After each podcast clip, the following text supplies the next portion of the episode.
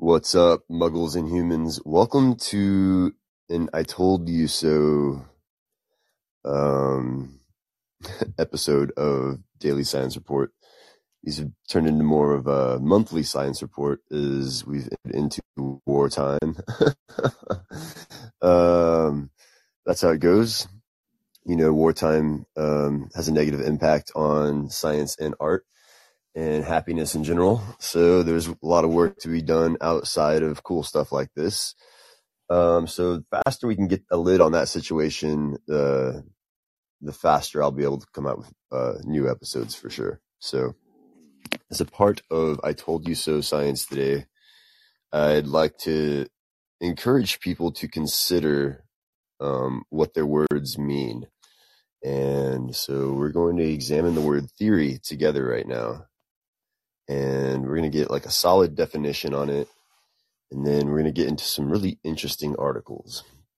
So, uh, the Merriam Webster definition of theory is one, a plausible or scientifically acceptable general principle or body of principles offered to explain a phenomena. So this is plausible or acceptable. Two, it's a belief, a policy, or procedure proposed or followed as the basis of action. Her method is based on the theory that all children want to learn. Um, there's like the wave theory of light. We have prove it, but a lot of really good evidence that suggests that light um, acts as a wave and a particle, and both at the same time. Principles or circumstances often used in the phrase in theory. In theory, we've always advocated freedom for all. Uh, three, a hypothesis assumed for the sake of argument or investigation. A hypothesis assumed for the sake of argument or investigation. So this is something that you could use to design an experiment, right? Uh, B, an unproved assumption, conjecture, which it absolutely is. Uh, and a body of theorems presenting a concise, systematic view of a subject, like a theory of equations. So, what is conjecture? Conjecture is inference formed without proof or sufficient evidence, a conclusion deduced by surmise or guesswork a proposition, as in mathematics, before it has been proved or disproved. An interpretation of omens. uh, this is hilarious. This is so great. I love it.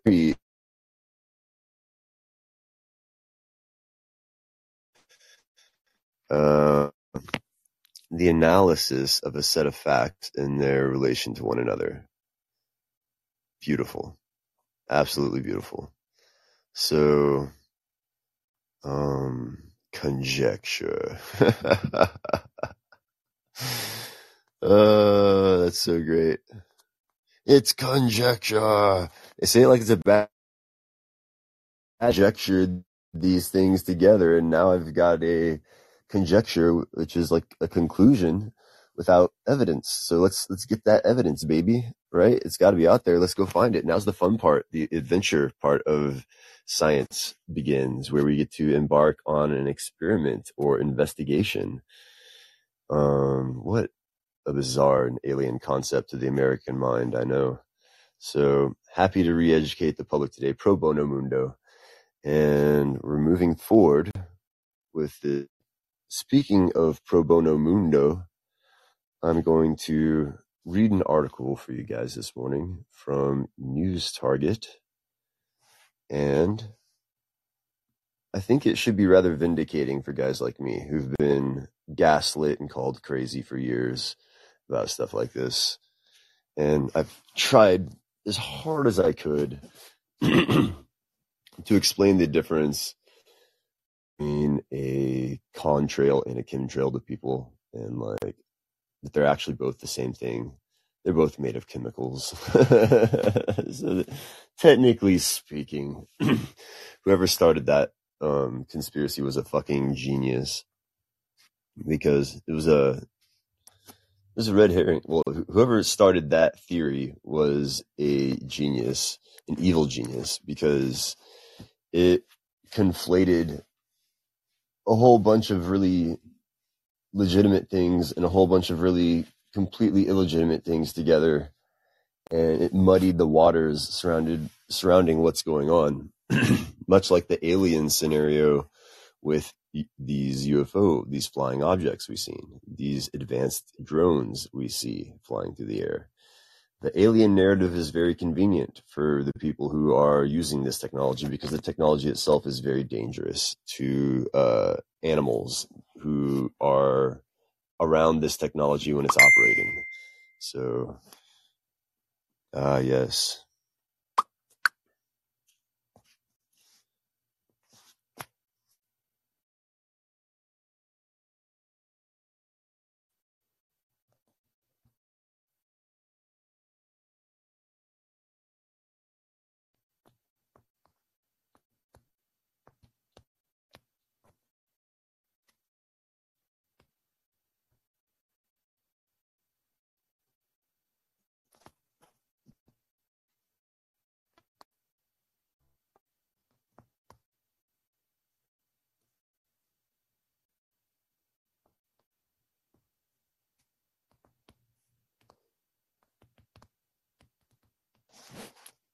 Okay, sorry, homegirl hit me up. Um, so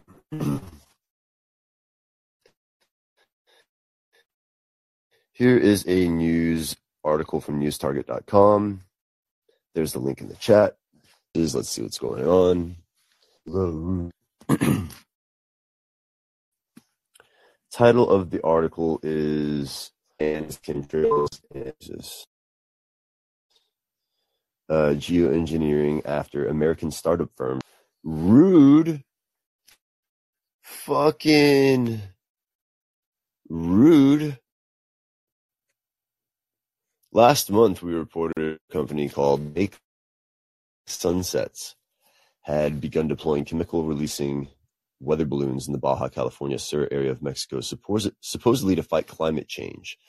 Well, the Mexican government caught wind of what this company was doing and responded by banning all geoengineering activity across the entire country.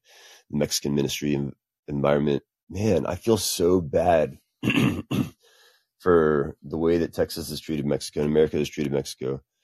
Um, this is terrible. Um, so, uh,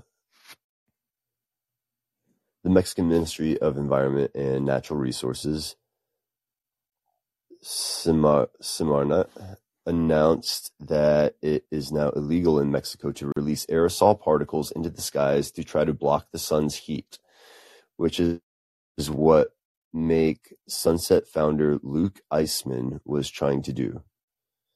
Keep that garbage in the United States is the gist of Mexico's response to Iseman's activities. As of now, all solar engineering projects, both big and small, are prohibited everywhere south of the border as part of a coordinated effort between Mexico's government ministry and its National Council of Science of Technology to protect communities and environments from getting mucked up by all that pollution. What Iseman appears to have done was just hop on down to Baja California Sur from the US and start blasting the skies with his experiments. He never asked for permission to do this, and it turns out the Mexican government is not okay with entitled Americans who believe global warming myths polluting Mexico's environment with poison. Iseman now claims he never actually released any sulfur balloons at all. In a December interview with MIT Technology Review, Iseman admitted to conducting at least two test balloon launches from a secret location back in April 2022 since Mexico's ban on such activities. However, Iseman is now denying that he ever released any sulfur balloons at all. Make Sunsets will share all information about its activities in Mexico to date, if any, with responsible agencies. Iseman now claims Make Sunsets will cease its operations in Mexico if there were any.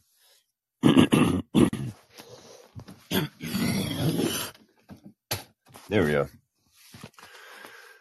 Uh, I need to stop smoking cigarettes. Uh, if Eastman did release sulfur into the skies on a whim when he polluted, then he polluted Mexico's environment in violation of the country's laws. He may have also damaged the environment as controls directly interfere with normal climate function and the general protection it provides for the Earth's delicate ecosystems. Blocking out sunlight via sulfur particles could trigger rapid and significant global shifts in pre- precipitation that could leave some parts of the planet flooded and others arid, according to past research, reported Newspunch. So do we have that that article on Newspunch? They have it. okay, so I can find it. Okay, I'll, I'll look for that article, later. Maybe if they don't have it sourced at the bottom. If not managed properly, solar geoengineering could lead to even more erratic and rapid changes in temperature than we're currently experiencing under climate change. And the use of sulfur specifically would likely damage Earth's crucial ozone layer. And then there's the geopolitical implications of a country or rogue actor deciding to go ahead and change the stratosphere's composition without international buy-in. Uh, from a moral and ethical perspective, Mexico sure is looking good these days, especially compared to the United States. Its leaders are trying to eradicate genetically modified organisms from the country, and now they are taking aim at geoengineering, which is a major problem in America. America is one of the only countries, in fact, that refused to sign on to a United Nations moratorium on chemtrails that was agreed upon by nearly 200 other countries, including Mexico, back in 2010. There are enough studies that show that there would be negative and unequal impacts associated with the release of these aerosols in the environment. Ministry of the UN wrote at the time. Eastman is reportedly upset at the Mexican government for putting an end to his illegal work down in southern Baja. He complained, One of my dreams is that we could, in some distant future, grow, make sunsets legally and responsibly. Um, okay.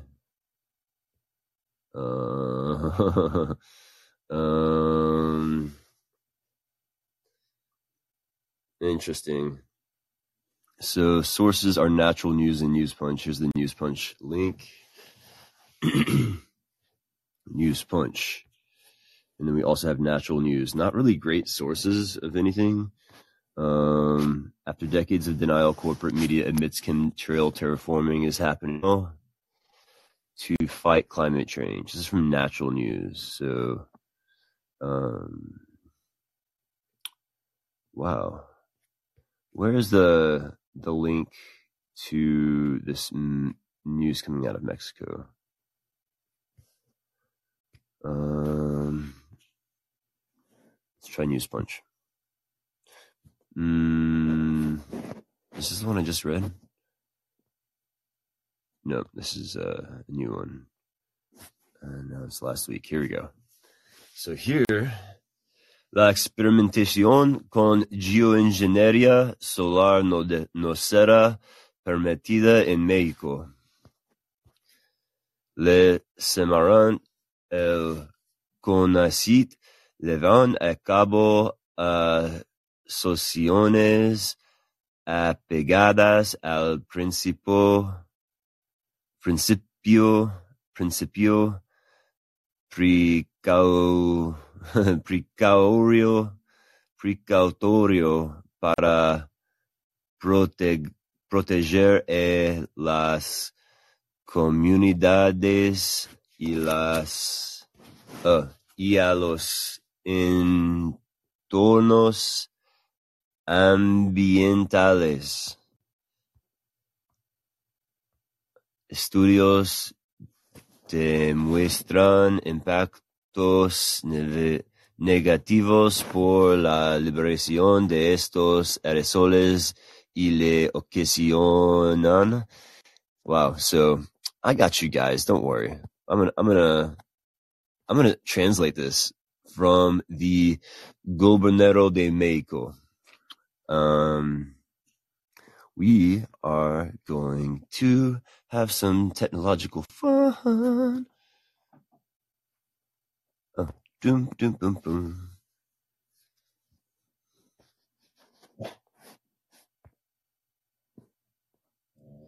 Okay, guys.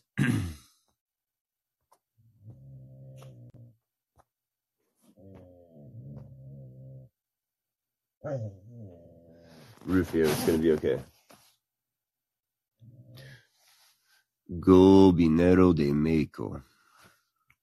From the Gobinero de Mexico.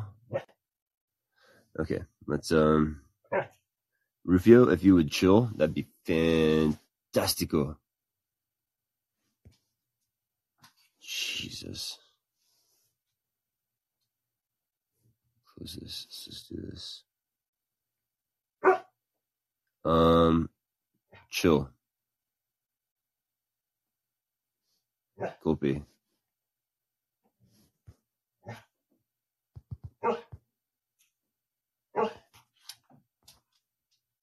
Oh wow.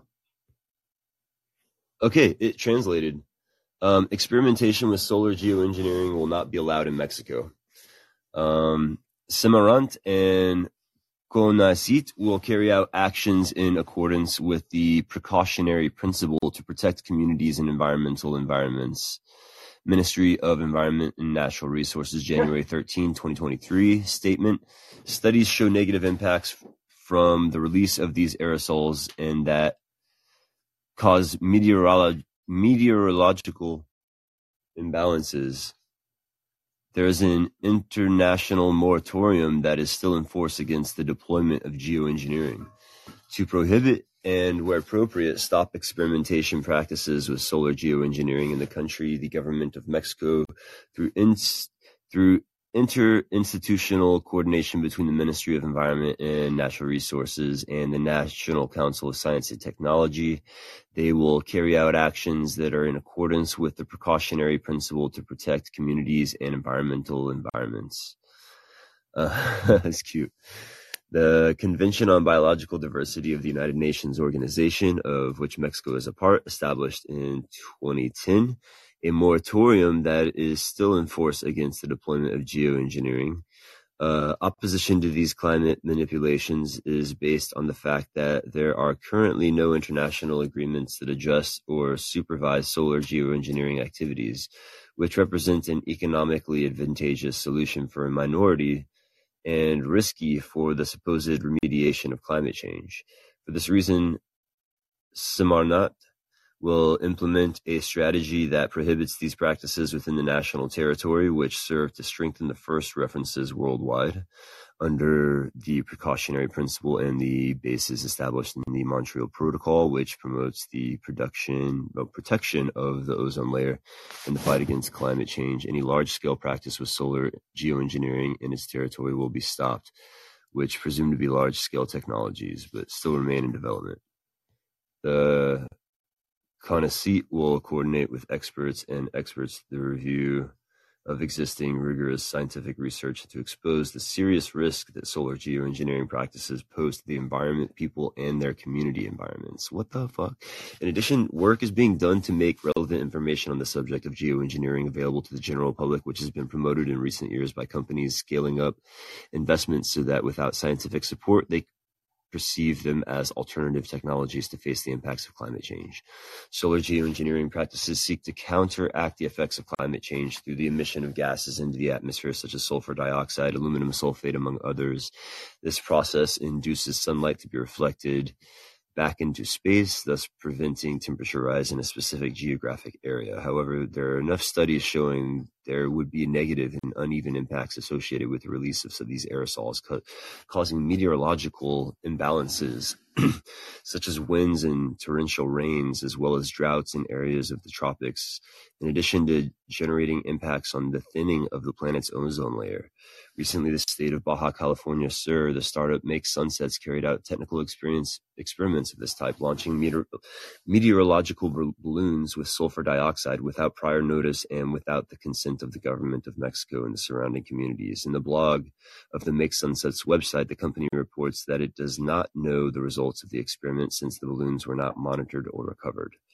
The government of Mexico reiterates the inescapable commitment to the protection and well-being of the population against practices that generate risk to human and environmental security, working in a coordinated manner, rigorous and responsible for the well-being of the people of Mexico.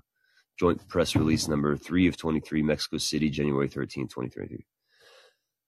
Oh, ah, wow. There you go, guys. I'm going to drop a link to this website. if it will allow me to do so. Jesus Christ. My uh my internet really does not want to let me uh copy this uh website or share this link. What the fuck is up with this? Yeah, let's just do this. Copy the URL. There's always a way.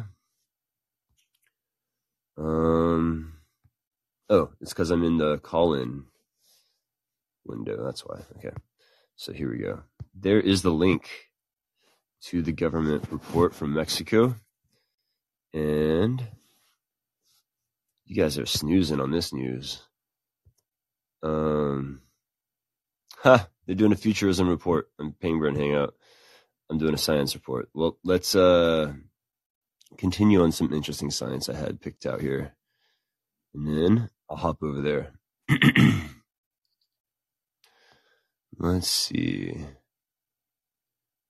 Um, aha. Let's check uh, what's going on ScienceDaily.com and just see what's popping.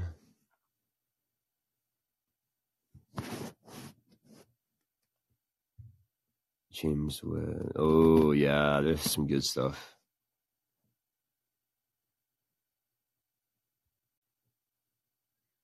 Oh my god, there's so much mosquito science coming out, guys. This is really fucking creepy, guys. This is like super duper creepy, dudes. Um invest in bug suits, guys. Invest in bug suits. Bugs are being weaponized. You heard it from me first. Uh, but James Webb sports super old Massive galaxies that shouldn't exist. From the University of Colorado at Boulder, February 22nd, 2023. Fucking incredible. This is more evidence for my hypothesis about the universe that we are constantly being recycled through black holes. and, uh, what's happening to all that radiation that comes out of black holes? You know, like black holes are constantly spewing radiation out of each of their poles, and it's really fucking scary. And I think they're called pulsars, not pulsars, but um, I think a pulsar is like a coronal ejection from a sun I'll have to get into it later. I'm not super into astrophysics myself. I've always been kind of bored by astrophysics because it wasn't really, it wasn't really there yet, you know, as a, as a kid. But now I'm starting to learn a lot more interesting things about space, like James Webb sports spots super old massive galaxies that shouldn't exist. Uh, New study in an international team of astrophysicists has discovered several mysterious objects hiding in images from the James Webb Space Telescope, six potential galaxies that emerged so early in the universe's history and are so massive they should not be possible under current cosmological theory. Each of the candidate galaxies may have existed at the dawn of the universe roughly five hundred to seven hundred million years after the Big Bang, or more than thirteen billion years ago. They're also gigantic, containing almost as many stars as the modern Milky Day, uh, the modern day Milky Way galaxy. okay. "It's bananas," said Erica Nelson, co-author of the new research, assistant professor of astrophysics at the University of Colorado Boulder. You just don't expect the early universe to be able to organize itself that quickly. These galaxies should not have had time to form. Okay, so um, Nelson and her colleagues, including first author Ivo Labbé of the Swinburne University of Technology in Australia, published the results February 22nd in the journal Nature. The latest finds aren't the earliest galaxies observed by James Webb, which launched in December 2021 and is the most powerful telescope ever sent into space. Last year, another team of scientists spotted four galaxies that likely coalesced from gas around 350 million years after the Big Bang. These objects, however, were downright shrimpy compared to the new galaxies containing many times less mass from stars. The researchers still need more data to confirm that these galaxies are as big as they look, and date as far back in time. Their preliminary observations, however, offer a tantalizing taste of how James Webb would rewrite the astronomy textbooks. Another possibility is that these things are different kind of weird objects, such as faint quasars, which would be just as interesting, Nelson said. Fuzzy dots. There's a lot of excitement going around. Last year, Nelson and her colleagues, who hail from the United States, Australia, Denmark, and Spain, formed an ad hoc team to investigate the data James Webb was sending back to Earth. Their recent findings stem from the telescope's Cosmic Evolution Early Release Science Survey. These images look deep into a patch of sky close to the Big Dipper, a relatively boring, at least at first glance, region of space that the Hubble Space Telescope first observed in the 1990s. And Nelson was peering at a postage stamp sized section of one image when she spotted something strange, a few fuzzy dots of light that looked way too bright to be real. They were so red and so bright, we weren't expecting to see them. She explained that in astronomy, red light usually equals old light. The universe has been expanding since the dawn of time. As it expands, galaxies and other celestial objects move further apart, and the light they emit stretches out. Think of it like the cosmic equivalent of saltwater taffy. The more the light stretches, the redder it looks to human instruments. Okay, this makes sense. The team ran calculations and discovered that her old galaxies are huge, harboring tens of hundreds of billions of sun-sized stars worth of mass on par with the Milky Way. Wait, hundreds of billions of sun-sized stars worth of mass. But is it stars? However, it probably didn't have much common with our own. The Milky Way forms about one to two new stars every year. Some of these galaxies would have have to be forming hundreds of new stars a year for the entire history of the universe. Nelson and her colleagues want to use James Webb to collect a lot more information about these mysterious objects, but they've seen enough already to pique their curiosity. For a start, calculations suggest there shouldn't have been enough normal matter, the kind that makes up planets and human bodies at that time to form so many stars so quickly. If even one of these galaxies is real, it will push against the limits of our understanding of cosmology. For Nelson, the new findings are a culmination of a journey that began when she was in elementary school. She was 10. She wrote a report about the Hubble telescope that launched in 1990 and is still active today. It takes time for light to go from ga- a galaxy to us, which means that you're looking back in time when you're looking at these objects. I found that concept so mind blowing that I decided that instant that this was what I wanted to do with my life. The fast pace of discovery with James Webb is a lot like those early days of Hubble, Nelson said. At the time, many scientists believed that galaxies didn't begin forming until billions of years after the Big Bang. But researchers soon discovered that the early universe was much more complex and exciting than they could have imagined. Even though we learned. Oh, shit. Okay, drop the phone. I'm back. Even though we learned, we still didn't expect James Webb to see much, such mature galaxies existing so far back in time. I'm so excited. Author, uh, other co-authors in the study include Peter Van Dokkum of Yale, Catherine Suess of the University of California, Santa Cruz, Joel Leja, Elijah Mathews, Benji Wang of the Pennsylvania State University, Gabriel Brammer, Catherine Whitaker of the University of Copenhagen, and Mauro Stefanon of the University of Valencia. A story source provided by the University of Colorado at Boulder. Original written by Daniel Strain. So this is the original story source, journal source. And cite this page. This is cool. I the University of Colorado. Support for the fight against food insecurities. This is cool. But, um, would it be this? Webb telescope spots super old massive galaxies that shouldn't exist from the University of Boulder. This is like the original, original article. It's bananas. Nelson and her colleagues. It has lots of really cool graphics, fuzzy dots. Yeah, here's the real, real article. This is cool. So I'll drop this one. And then, of course, the link to the study should be within this article. Blah. There we go. Um, I hope this is right. Copy. So there's a link to this.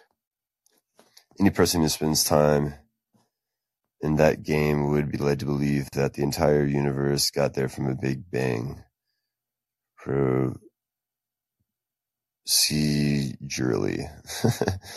and that they'd be right that the way the creators, developers built the universe was procedurally, but it did not take billions of years. It was instantified, fully made.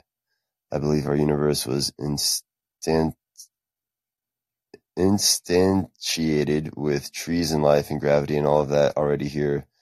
The first tree had rings and roots as if it, it developed, but it was really put, this dude has lost his mind. Um, I have indeed played No Man's Land. Okay, I apologize. Josh, John, what are you talking about? okay, this sounds quasi Yoetic in nature, but I'm going to move on to more science in the realm of my screenshots here. And there's some really cool science that I want to explore. I don't know if it's going to be on my main page that I like to explore science from, but I'm going to check and see if they've covered this yet. The switch made from a single molecule. And we've mapped mosquito cells that may help the insects choose the tastiest humans or target specific humans. Uh, successful cure of HIV infection after stem cell transplantation. successful cure of HIV. Yeah, stem cell transplantation, guys. They've cured HIV after stem cell transplantation. There's so much interesting science coming up now. Uh, getting good sleep could add years to your life. Uh, tell me about it. Electrodes grown in the brain, paving the way to future therapies for neurological disorders, plastic explosions. Okay. Where's the bacteria that creates electricity. this is what I need. Evolution of dinosaur body size through different developmental mechanisms. Why do Earth's hemispheres look equally bright when viewed from space? What?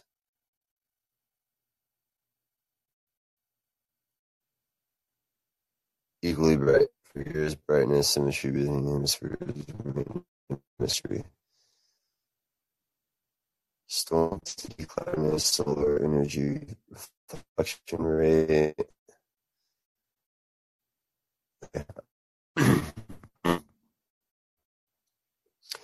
Traffic pollution impairs brain function. That's where I was last time. Okay, so they're not they're not covering it on Science Daily, so I'm going to have to track this article down myself hmm. by typing it in.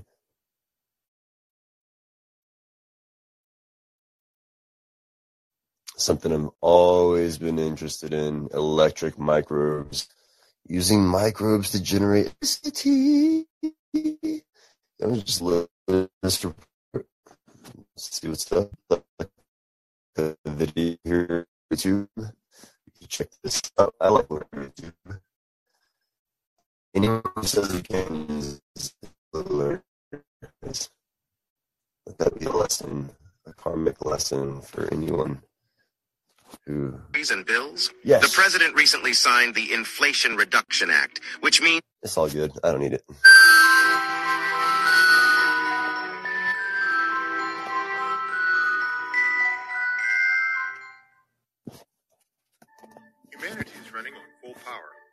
Indoor plumbing to the lights on our houses to our cars, devices. This is 10 years ago. Society. In a world where people live in fear. This is not what I'm looking for. This is 10 years ago. Get the fuck out of here. 10 years ago, science. Um, let's see. Let's see what this is from.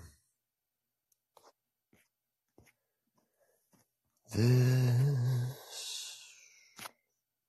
is from what year? Sources 2020. Okay. Mm, 2016. Not really what I'm looking for. Let's let's type in um 2023. Get some new information on this. Aha. Here we are. This is from April 12th of 2022 from Radboud University, Nijmegen. Let's see if I can hop down to it. Materials. Story source. What? We gebakken cookies. Alle cookies toasted, on Vulinde cookies wagrin. Um, so I'm gonna go from Dutch to English. See what happens. Sorry something went wrong.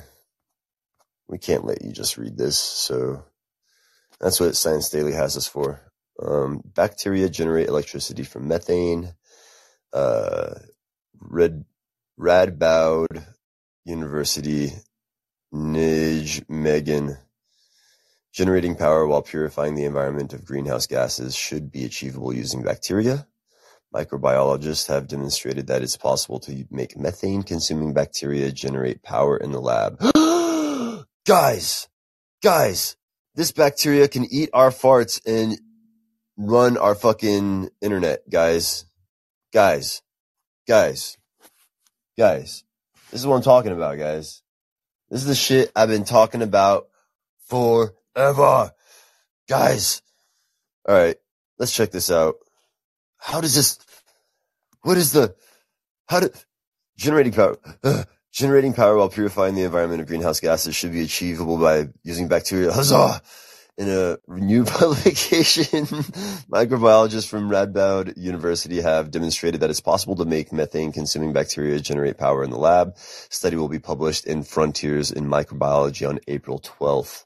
No joke. The bacteria can candid candida candidatus candidatus methan methanopre methanopredens candidatus methanopredens which sounds like a candida that eats methane like a yeast that eats methane guys.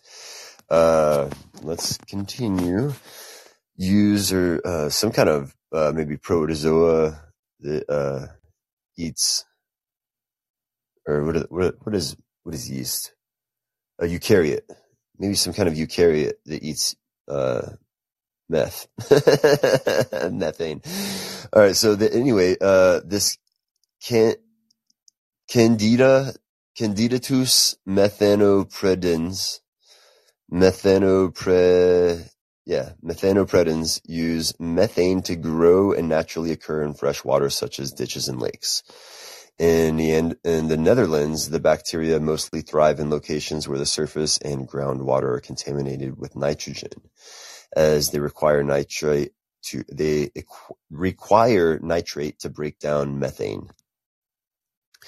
The researchers initially wanted to know more about the conversion processes occurring in the microorganism. In addition, they were also curious whether it would be possible to use it to generate power. This could be very useful for the energy sector, says microbiologist and author Cornelia Welte. In the current biogas installations, methane is produced by microorganisms and subsequently burnt, which drives a turbine, thus generating power. Less than half of the biogas is converted into power, and this is the maximum achievable capacity. We want to evaluate whether we can do better using microorganisms. So, a kind of battery. Fellow microbiologists from Nijmegen, have previously shown that it's possible to generate power using uh, a bacteria that use ammonium during the process instead of methane. The process in these bacteria is basically the same, says microbiologist Heleen Ouboter. We create a kind of battery with two terminals where one of these is a biological terminal and the other one is a chemical terminal. We grow the bacteria on one of the electrodes, to which the bacteria donate electrons resulting from the conversion of methane. Through this approach, researchers managed to convert 31% of the methane into electricity, but they aim at higher efficiencies. We'll continue focusing on improving the system, uh, Walt says. So they're at 31% right now. They just started, guys. This is great. This is fantastic. But like, what is the, uh, the output? Is there any waste? Like, all right, how long do they last? Grow bacteria on one of the electrodes. Bacteria donate electrons resulting from the conversion of methane. They convert methane into what? What do they convert methane into? Uh, okay. Basically the same. Um, 31% of the methane converted into electricity. But the bacteria is converting the methane into something else. Um, I'm really interested in like, did I miss it?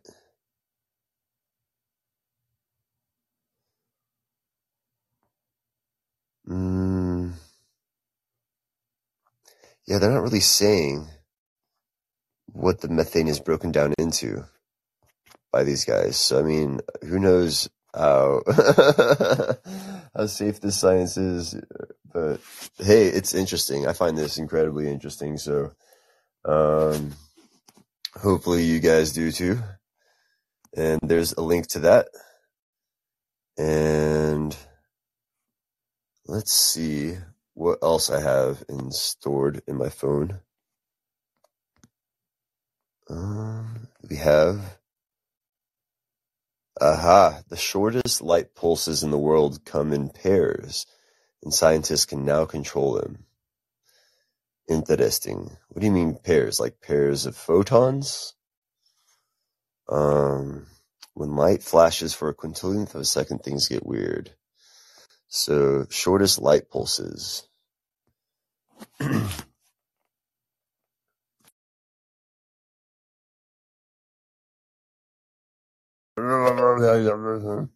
I need to eat and drink.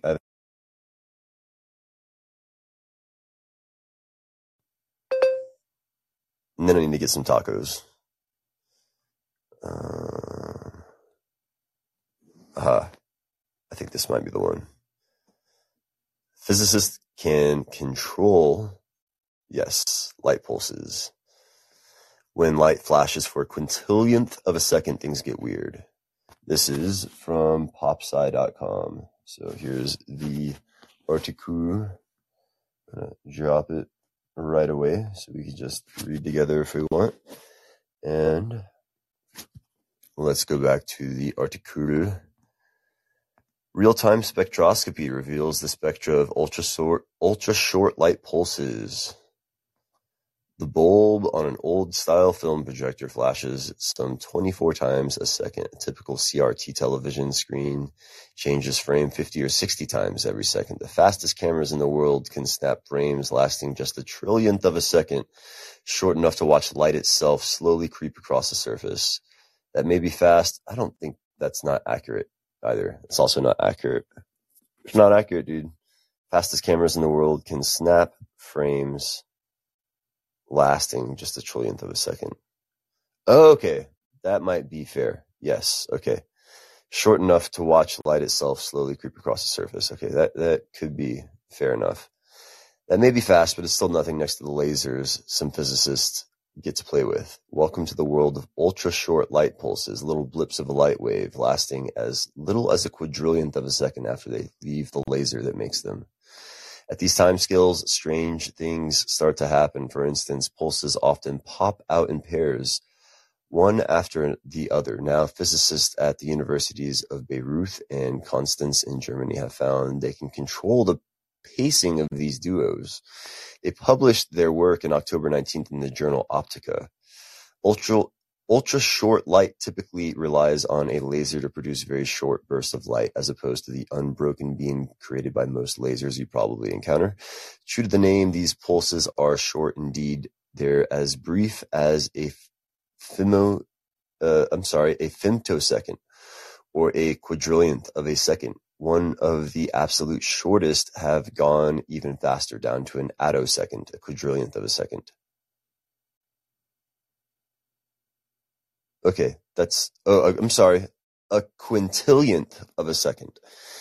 If you're wondering why anyone would bother, there are a few ways scientists can put ultra-short pulses to work. One of the most fruitful uses is spectroscopy, splitting a beam of light into its spectrum, allowing scientists to look at which colors of wavelengths are present or missing, which can tell them about the materials that light comes from or passes through. Using ultra-short pulses for spectroscopy allows scientists to peer into the depths of molecules and atoms, or into the processes that start and finish tiny uh, fractions of a blink. For instance, the technology allows scientists to watch chemical reactions as they happen, something that won the 1999 Nobel Prize in Chemistry. Ultra-short pulses can also be used to manufacture very tiny electronic parts, uh, micrometers or even nanometers across. They're used in medicine too for high precision eye surgeries and for forging tiny stents. But when a laser produces ultra short light pulses, it often produces them in pairs, like these chemically bound atoms in the molecule. These coupled pulses can oscillate, bouncing back and forth, or break apart into smaller bits. Many people who work with these lasers know that this happens, but they thought it might be strange curiosity, says study author Greg Herink. A physicist at Bayreuth University companies try to avoid this operation mode. They just want to have a single clean pulse. But these these coupled pulses' unique properties uh, had interested theoretical physicists for some time. They wondered if they could control the coupling. So Herink and his colleagues built a ring made of optical glass fibers like ones um, uh, that weaved together the internet and began shooting light from a laser through the ring. Light pulses went round and round where the researchers could watch them orbit. Previously, the short timescales involved meant the the t- short timescales involved meant that watching coupled pulses up close wasn't really doable.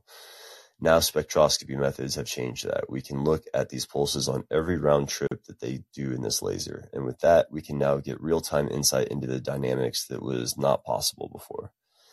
With this their this in their toolbox, they could turn the laser itself and turn to the laser itself and see why it was misbehaving. They found that by reducing the laser's power for a short moment, they could break the bond and uncouple two pulses then by reestablishing the power, they could bind the pulses together again with different separation in space and time. Now says Henrik, you can predict where you have your pulses and then you can even control the separations of them. He says he and his colleagues hope to build upon the work to create a system right? that lets them dig, uh, damn it, I fucking activated a fucking ad. I'm sorry guys. I'm gonna kill myself. Here we go. Um, uh, by that time, the atom you want to measure already may already be on. Making the laser do the job instead is much more effective. Still, it's not certain if ultra-short, ultra-short pulse users will find users for this ability. My own view is that these lasers are really good for is making one single pulse. Uh, yeah, that was Andrew Weiner, an electrical engineer at Purdue University in Indiana, who was not involved in this research.